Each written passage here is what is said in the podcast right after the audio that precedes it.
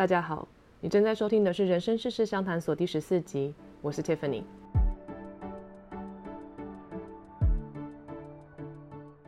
这个节目主要会讨论关于生活、工作、人生规划的大小事，希望大家在这里能轻轻松松的带走一些灵感，即使只有一点点，也能慢慢的让自己的生活变得更靠近心目中的理想状态。每天都能对生活有一点期待。除此之外，我也会在节目中邀请各行各业的业界伙伴，和大家分享真实在某个产业或某个公司工作到底是什么样子。那今天这一集，我想和大家继续聊聊精准学习，因为会承接第十三集，也就是上一集的内容继续讲下来。所以如果还没听过上集的人，欢迎你先去听听看第十三集，因为这样整体听下来可能会比较知道我们在讲什么。那如果你都准备好了的话，我们就开始吧。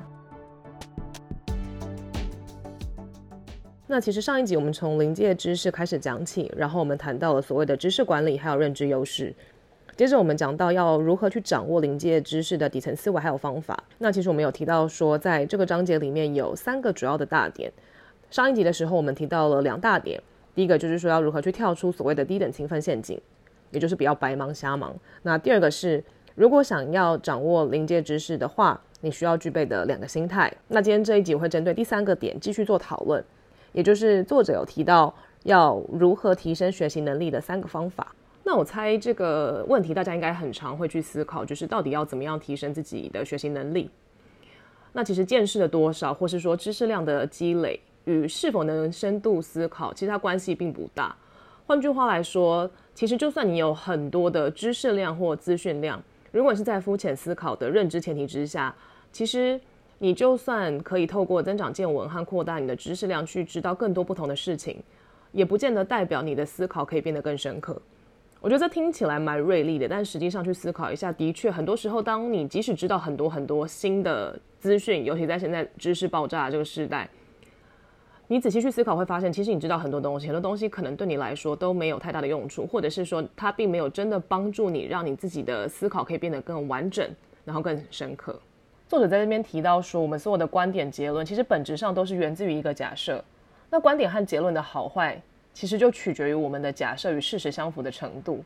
意思就是说，很多时候我们提出来的结论，我们提出来的想法，它的对和错，很常是会源自于你的假设到底设得准不准。那思考风险，其实就是在说某个错误的假设指导下，我们行动出来的结果。那学习其实我们就是希望可以不断的调整、改变我们的假设，让我们尽量可以在正确的假设下去做出更合理的判断还有决策。那要学习临界知识，其实我们就是希望我们要用更合理的假设来代替我们过去可能相对不太合理的假设，这样子可以提高我们的决策品质。那从这样子的角度来看，就会发现其实学习临界知识最方便的教材就是盘点我们每天的生活。那你去透过了解自己每天的决策是在什么样的假设下面做出来的。那它又产生了什么样的结果？那其实它就会是一个追问问题的过程，而不是只是在事后解释说为什么。所以你可以问问自己：今天有没有什么事情让我开心啊？有没有什么事情我没有处理好？为什么？那如果我没有这么做的话，它会怎么样？我可能还有其他的做法吗？那其实通过这样子的去自问自答，你就可以从每天的生活中，其实发现很多很多你可以进步的地方，跟其实是它可以更促进你思考成长。那其实透过这样子的去问自己的这些问题，其实你每天都在提升自己的学习能力，然后可以让自己从一些很日常、基本的小地方去发现很多你可能过去不曾发现的问题。那接下来我们会继续聊聊，就是作者他提到的三个具体的方法，让我们可以提高自己的学习能力。那第一个呢，其实就是反思。反思其实就是要你去提升自己知识掌握的层次。那这边要特别提到的是，反思它不是总结，至少它这两者的着重点非常非常的不同。总结它其实只是对结果的好坏去进行分析，那反思是对产生结果的原因进行分析。所以换个说法来说，反思的实质上就是对你的假设去进行一个验证跟校正的过过程。那你从应用的角度来看，其实是这样子的：你做事情的顺序可能是你先提出了一个假设，你采取了行动，然后最后有了结果。那你要反思的方法是，你去观察最后的结果跟现象，之后呢，你要回去去研究你原本的假设，它到底有没有问题，然后最后呢，你去反思跟校正你本来的假设。我们其实经常会推测现象背后的假设，但我们会把自己的假设去当做事实，有时候我们不太有能力去区分所谓的假设和事实，所以我们就没有办法对自己的假设去进行一个改进跟校正。那书里面的作者就举了一个我觉得蛮不错的例子。他说，北京大学的经济学家汪丁丁教授，他曾经在自己的部落格中讨论到高铁新城建设为什么会失败的这个议题。那这些年其实高铁建设快速发展，然后很多城市都新建了高铁站。那经常搭火车的人就会发现，其实绝大多数的高铁交通网它都建在离都市较远的郊区。那为什么会这样？其实是因为规划高铁站的专家们认为，如果把高铁车站建在郊区，可能会带动这个区域的经济发展。所以更专业的说法就是说，高铁交通网建设将加速城市产业升级和布局，提升周边的土地价值，引发城市空间格局的改变。那其实这就是一个假设。但实际上是媒体的调查结果发现，绝大多数想依靠高铁车站的建设带来都市拓展的努力都失败了。那从规划到现在，所有的高铁行程几乎都宣告失败。那对于这一点，作者说他在一个全国各地进行旅游项目考察的人来说，他觉得他感受非常的深刻。他说，高铁新城高楼林立，可是经济萧条，人们都是从高铁下来直接就回去都市，那这是一个结果。那这时候问题就来了，为什么当初会认为把高铁站建在郊区可以带动新城的发展，但是在建设完成之后却发现其实没有这样子的发展呢？那这时候我们就应该要来反思一下，我们回顾一下整个过程。那做事的顺序是我们提出了一个假设，叫做在郊区建设高铁站将带动新城区的发展。然后我们做出了行动，也就是投入巨额的建设去建设这些高铁新城。但最后的结果是高铁新城它发展不利，然后多数其实都是萧条的状态。那为什么现在的结果会和原先的假设相差这么大？那关于这个问题，很多专家都说这是因为规划缺陷所致。高铁的交通网没有和周围的土地开发相结合，而且存在着利用土地利用总体规划的问题等等，所以他们的解决方式就是说，在新一轮的高铁建设中，必须做到高铁沿线土地综合开发计划，然后城市总体规划还有土地利用总体规划的结合。那到这里是专家他们提出的一个假设。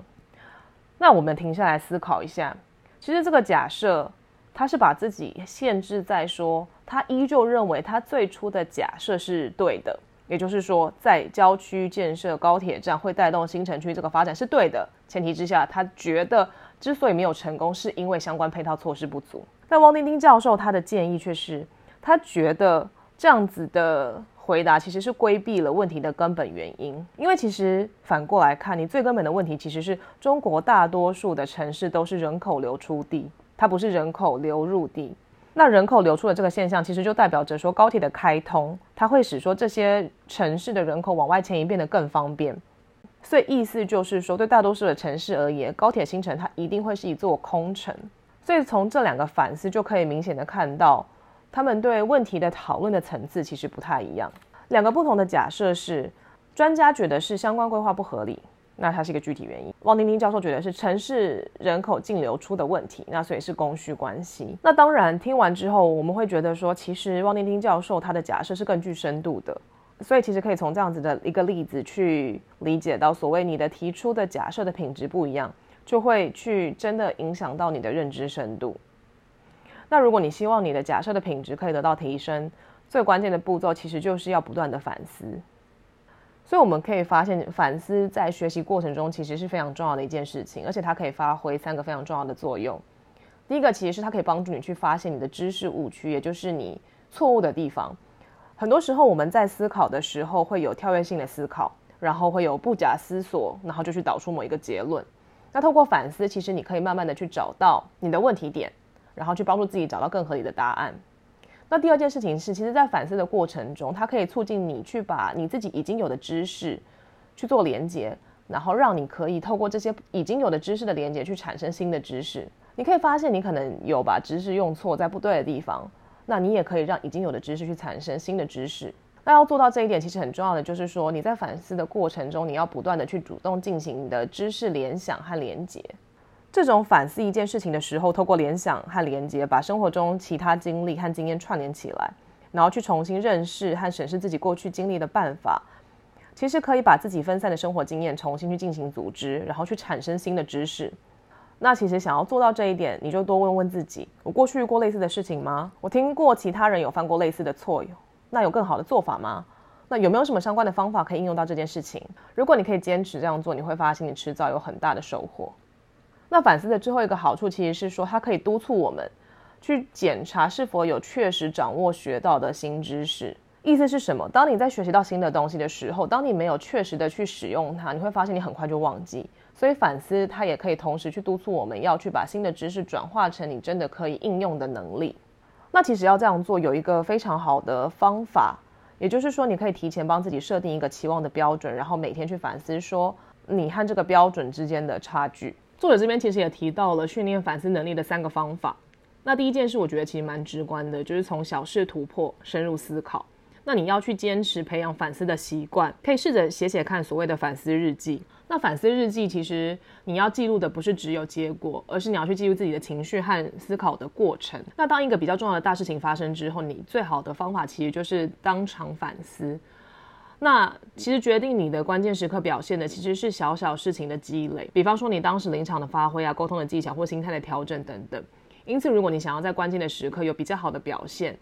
我们其实就需要透过日常生活中的一个一个细节的反思来改进跟提升自己，所以这边作者才会提到说，很多时候我们都会觉得反思可能是一定要一件比较大的事情发生之后才可以做，但实际上是你可以从很多的小事情进行反思，然后让他去做更深入的思考，然后最后进行突破。其实如果我们把自己的生活点滴细节管理好，就是在管理我们自己的人生。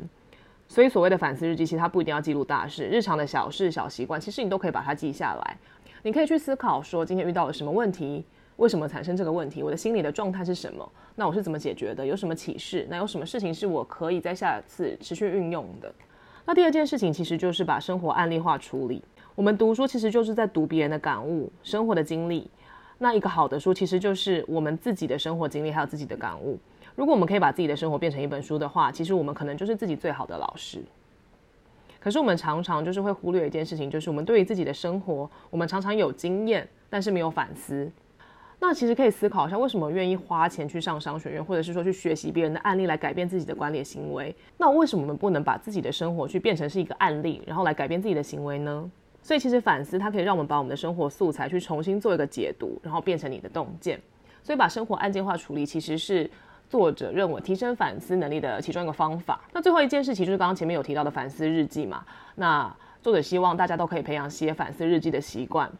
其实任何事情都是这样子的，做做一天很容易，可是要做一年就会很难。要写反思日记这件事情，我觉得其实不是一件很简单的事情。我自己个人到现在为止都没有做得非常好，因为你每天要回到家去思考，说你今天有什么事情要反省，然后有什么事情是你可以把它写下来案例化的事。这件事情其实是一个蛮辛苦跟漫长的过程。作者认为，如果你可以坚持的话，其实你可以从每天每天这样子小小的事件中去学到很多事情。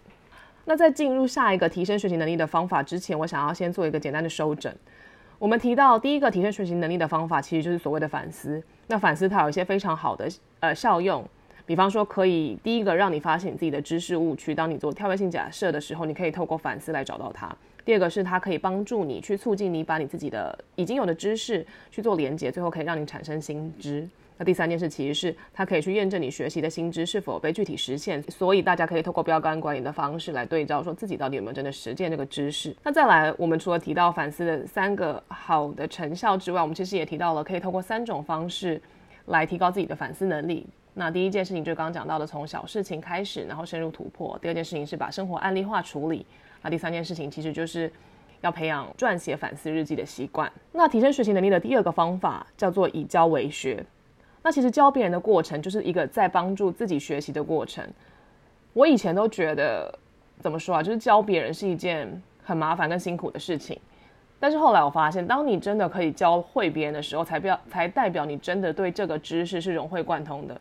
因为当你在教别人的过程之中，别人可能会有很多不同的问题，那也会促进你再去思考你学习的这个知识。所以当你能完整的教会别人的时候，其实就代表你非常完整的掌握了这个知识。那教别人，其实他就是会督促自己发现自己知识阻塞的部分。那当你被别人问到的时候，其实如果你想办法去解决了，你就进一步打通你的已有知识。那再来就是，当你教别人的时候，你其实也可以强化你的自己的记忆，还有认识的过程。那你透过重复去将自己的短期记忆一直提醒自己，最后它就会变成长期记忆。所以它可以增强你的记忆。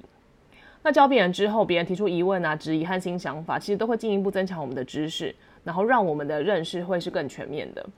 所以作者提出的第二个提升学习能力的方法就是以教为学，透过教别人的方式让自己学得更好。那作者提到第三个提升学习能力的方式，就是我觉得大家非常非常熟悉的刻意练习。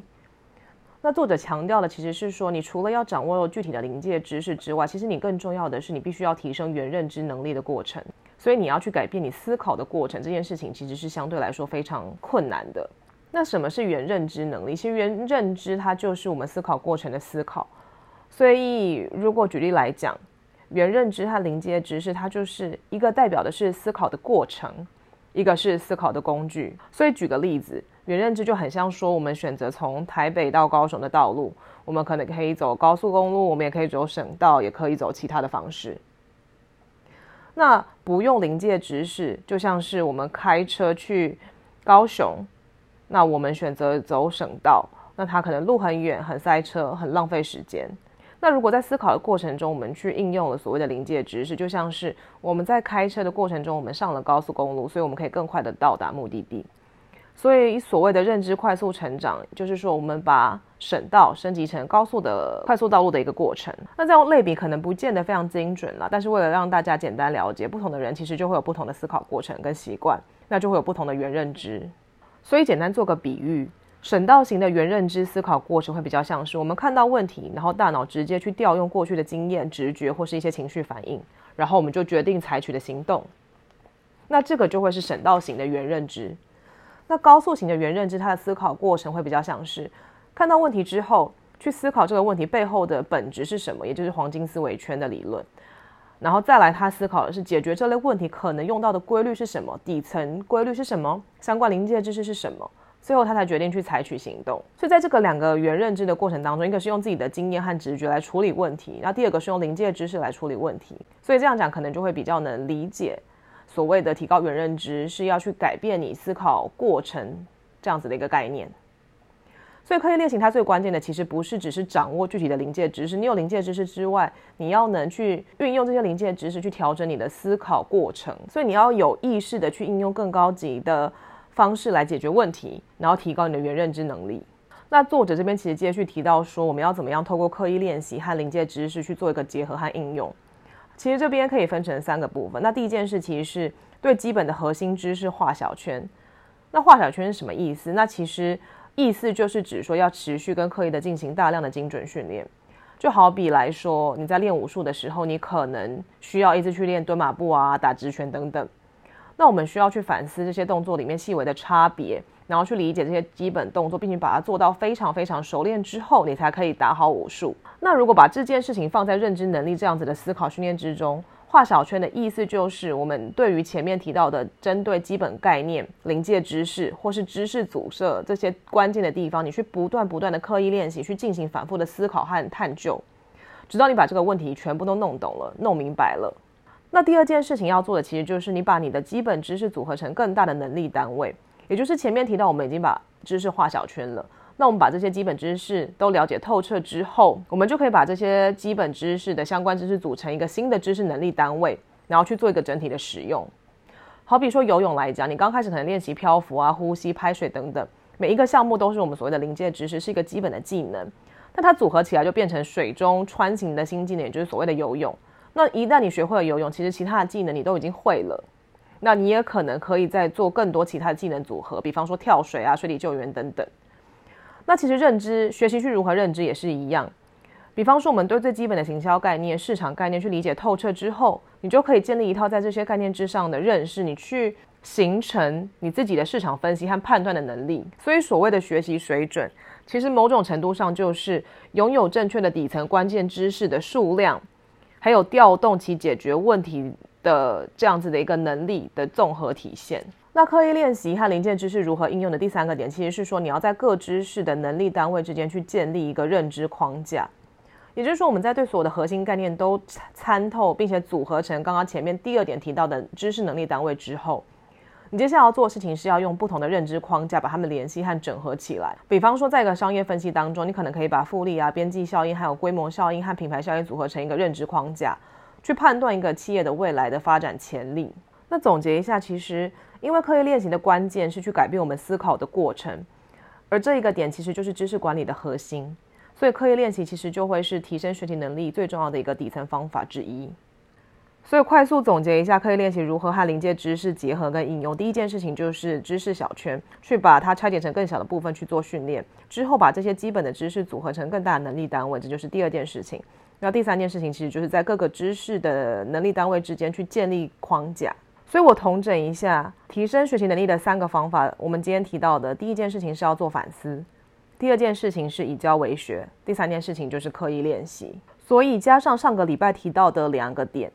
我们在提升临界知识的底层思维和方法中，其实带到了三件主要的事情。第一件事情是要如何跳出低等勤奋陷阱。那第二件事情就是你要具备的两个心态。第三件事情就是提升学习能力的三个方法。那在跳出低等勤奋陷阱里面，我们提到的是你要在新旧知识建立连接，打造你的知识网络。第二件事情是你要放慢读书速度。第三件事情是要找出临界知识，不求多。那在需具备的两个心态里，我们提到两件事。第一件事情是你要保有绿灯心态，你不要去自我防卫，然后你先去思考看看这个观点可以如何帮助我。第二件事情是以慢为快，你要去找出自己有兴趣还有困惑的地方，去深入研究，然后去打通那些知识阻碍。那提升学习能力的三个方法，刚刚前面提到就是有反思，第二点是以教为学，跟第三件事情是刻意练习。那接下来我们要讨论的是如何去发现和应用自己的临界知识。那哪些地方比较容易产生临界知识？其实可信度较高、适用面比较广的硬科学，比方说是数学啊、物理啊、化学啊、生理学等等，这些都其实这些领域其实比较容易有所谓的临界知识。可是这并不是意味着我们需要学习更加高深的知识，而是说你要去学习这些重要的硬科学里面的一些基础而重要的定律，因为这样子的定律其实它适用面才会比较广泛。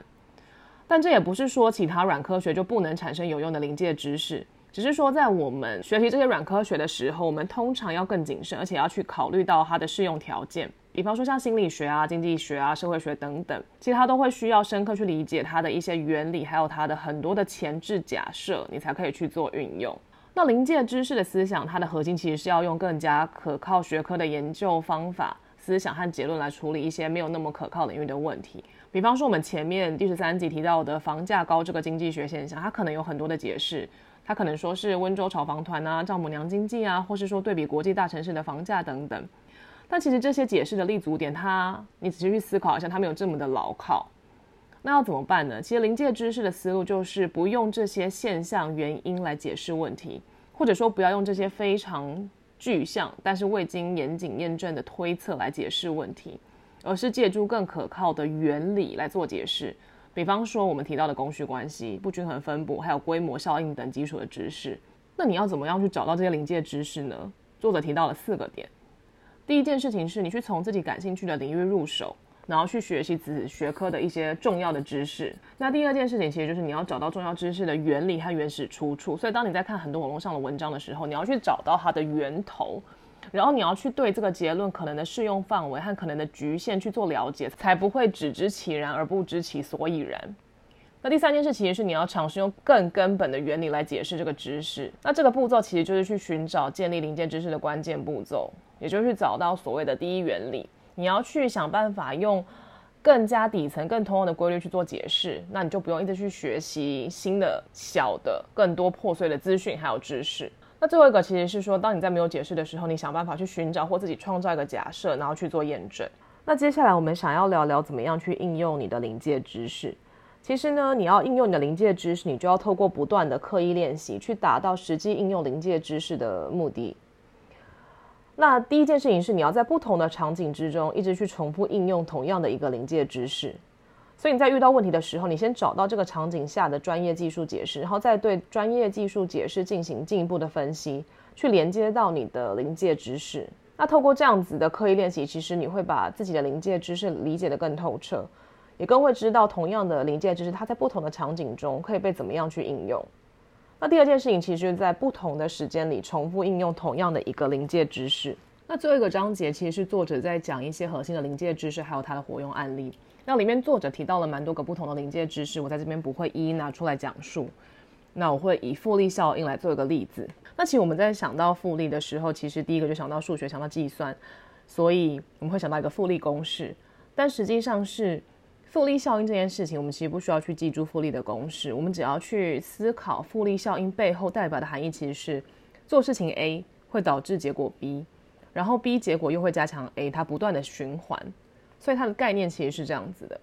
那透过这样子的概念，你去延伸理解，其实除了我们在讲投资啊、讲复利、钱滚钱之外，其实很多时候生活上很多不同的例子都应用到了这个概念。比方说，网站的访问量越多，它其实在搜寻引擎的排名就会越靠前面，那么网站的访问量就会变得又更多，这就是一种复利效应。那因为这样子的复利效应，其实我们可以推导出其他的一些不同的相关知识模型。比方说我们常说的二八法则、目率分布，其实就是一样的概念。我们刚刚讲到，因为少数越过访问量临界值的网站，它会用越来越快的速度去吸引越来越多的人关注。那因为人们的时间和关注力是有限的，所以大多数没有越过临界值的网站，就会越来越少人观看。所以就会导致穷者越穷，富者越富。那其实你站在整个网站世界的角度来看，可能二十趴的网站就吸引了八十趴的访问量，而八十趴的网站只能共用二十趴的关注。那这种分布不均匀，其实就是我们常说的二八法则或是幂率分布。那其实，在生活中，我们其实有很多的事件都符合所谓刚刚讲到的幂率分布，也就是二八法则。比方说是收入啊、股市波动啊、网站访问量啊、照片点击量等等。那在幂率分布的世界里，我们到底要怎么样才能成为那二十？不行我们先回到我们所谓复利的话题。我们先去了解复利的本质之后，就会发现有两件事情会极大的影响复利的效果。第一件事情叫做利率和执行次数。所谓的利率，其实就是 A 导致 B 之后，B 能对 A 有多大的强化作用。那利率其实有一点点差别，都会产生很大的影响。那这一点其实有房贷的人应该都能感同身受。因为房贷利率的每次调整都会对每月还款的额度有很大的影响。那再看一个更直接的例子，二的一百次方和二点一的一百次方会相差多少呢？结果会是一点六五四二九九九七八三九四乘以十的三十二次方。我们可以看到，其实每次的加强因素只要差了五趴，重复执行一百次之后。两个结果的差值就会大到十的三十二次方这样子大的等级，所以这个例子就讲到了复利效应，其实它有一个重大的影响关键因素，就叫做执行次数。所以回答我们刚刚的问题，如果我们想要向前二十趴靠近的话，我们就要充分的利用复利效应。那我们需要做到什么？第一件事情是我们需要在生活中去发现 A 导致 B，B 加强 A 这样子的事情，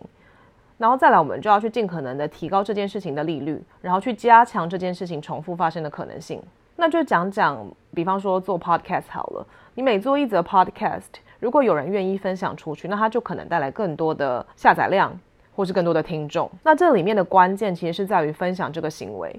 也就是说，有越多人分享，你就有越多的机会被传散出去。那你要产生这个行为的最根本，其实就是你的 podcast 品质要够好。所以仔细想想，就是。你要把 podcast 每一集的内容做好，那让更多人愿意分享出去，这也是我一直很想做到的啦。所以大家如果愿意分享的话，我其实都是非常开心的。那但是复利效应在前期的时候是不太明显的，所以刚开始的时候，你可能会觉得你花很多精力去做的很多内容，不管是 podcast 啊，或者是任何文章啊、网志啊、IG 啊，其实你会发现阅读量或者是下载量或是其他的一些衡量标准都没有太大的区别。那在这种情况之下，其实很多人可能坚持一段时间之后就会放弃了。那如果有一个人，他可以一直发布高品质的，不管是文章或 podcast，他很持续努力的坚持，那迟早有一天他会越过这个所谓的临界点。比方说某个知名的网红或是知名的人去突然推荐了，它就会有一个跨越式的发展。那讲到这边，其实我已经把这本书的一些重点，我认为的精华截取出来也讲完了。但是我觉得，如果你对这本书真的有兴趣的话，建议可以去借来看看，或是买来看看。那你用你自己的方式去了解这本书，因为就像这里面提到的，其实每个人的知识阻塞点可能不同，所以我认为比较有用的地方，不见得是你认为比较有用的地方。所以我很推荐大家，如果喜欢的话，可以直接去买这本书，或者是直接去借图书馆借来阅读就可以了。那在这一集结束之前，我想先帮大家做一个简单的回顾。那在《精准学习》这本书里面，其实我们提到了所谓的临界知识，在我们讲到了知识管理，还有认知优势。我们提到了第一个是认知深度，第二个是学习层次，也就是说，你要去重视你的认知效率，而不是技术效率；你要去找出问题的本质，而不是一直去解决单一的问题。那在掌握临界知识的底层思维和方法里面，我们讲到了三大点：第一点叫做要跳出低等勤奋陷阱；第二点叫做你需要具备的两个心态；那第三点其实是我们讲到提升能力的三个方法，就是这一集讲到的有三个。包含反思、以教为学，还有刻意练习。那再来，我们提到了你要怎么样去发现和应用自己的临界知识，以及最后我们提到的一些核心临界知识的活用案例等等。那如果听完这两集还是觉得有一些模糊的地方，我会把我自己整理的网志贴在底下，会附上网址。那如果看完网志还是觉得有些地方不是很了解的话，我建议可以把这本书真的接回家读一下，然后去感受一下到底作者想要传达的东西是什么。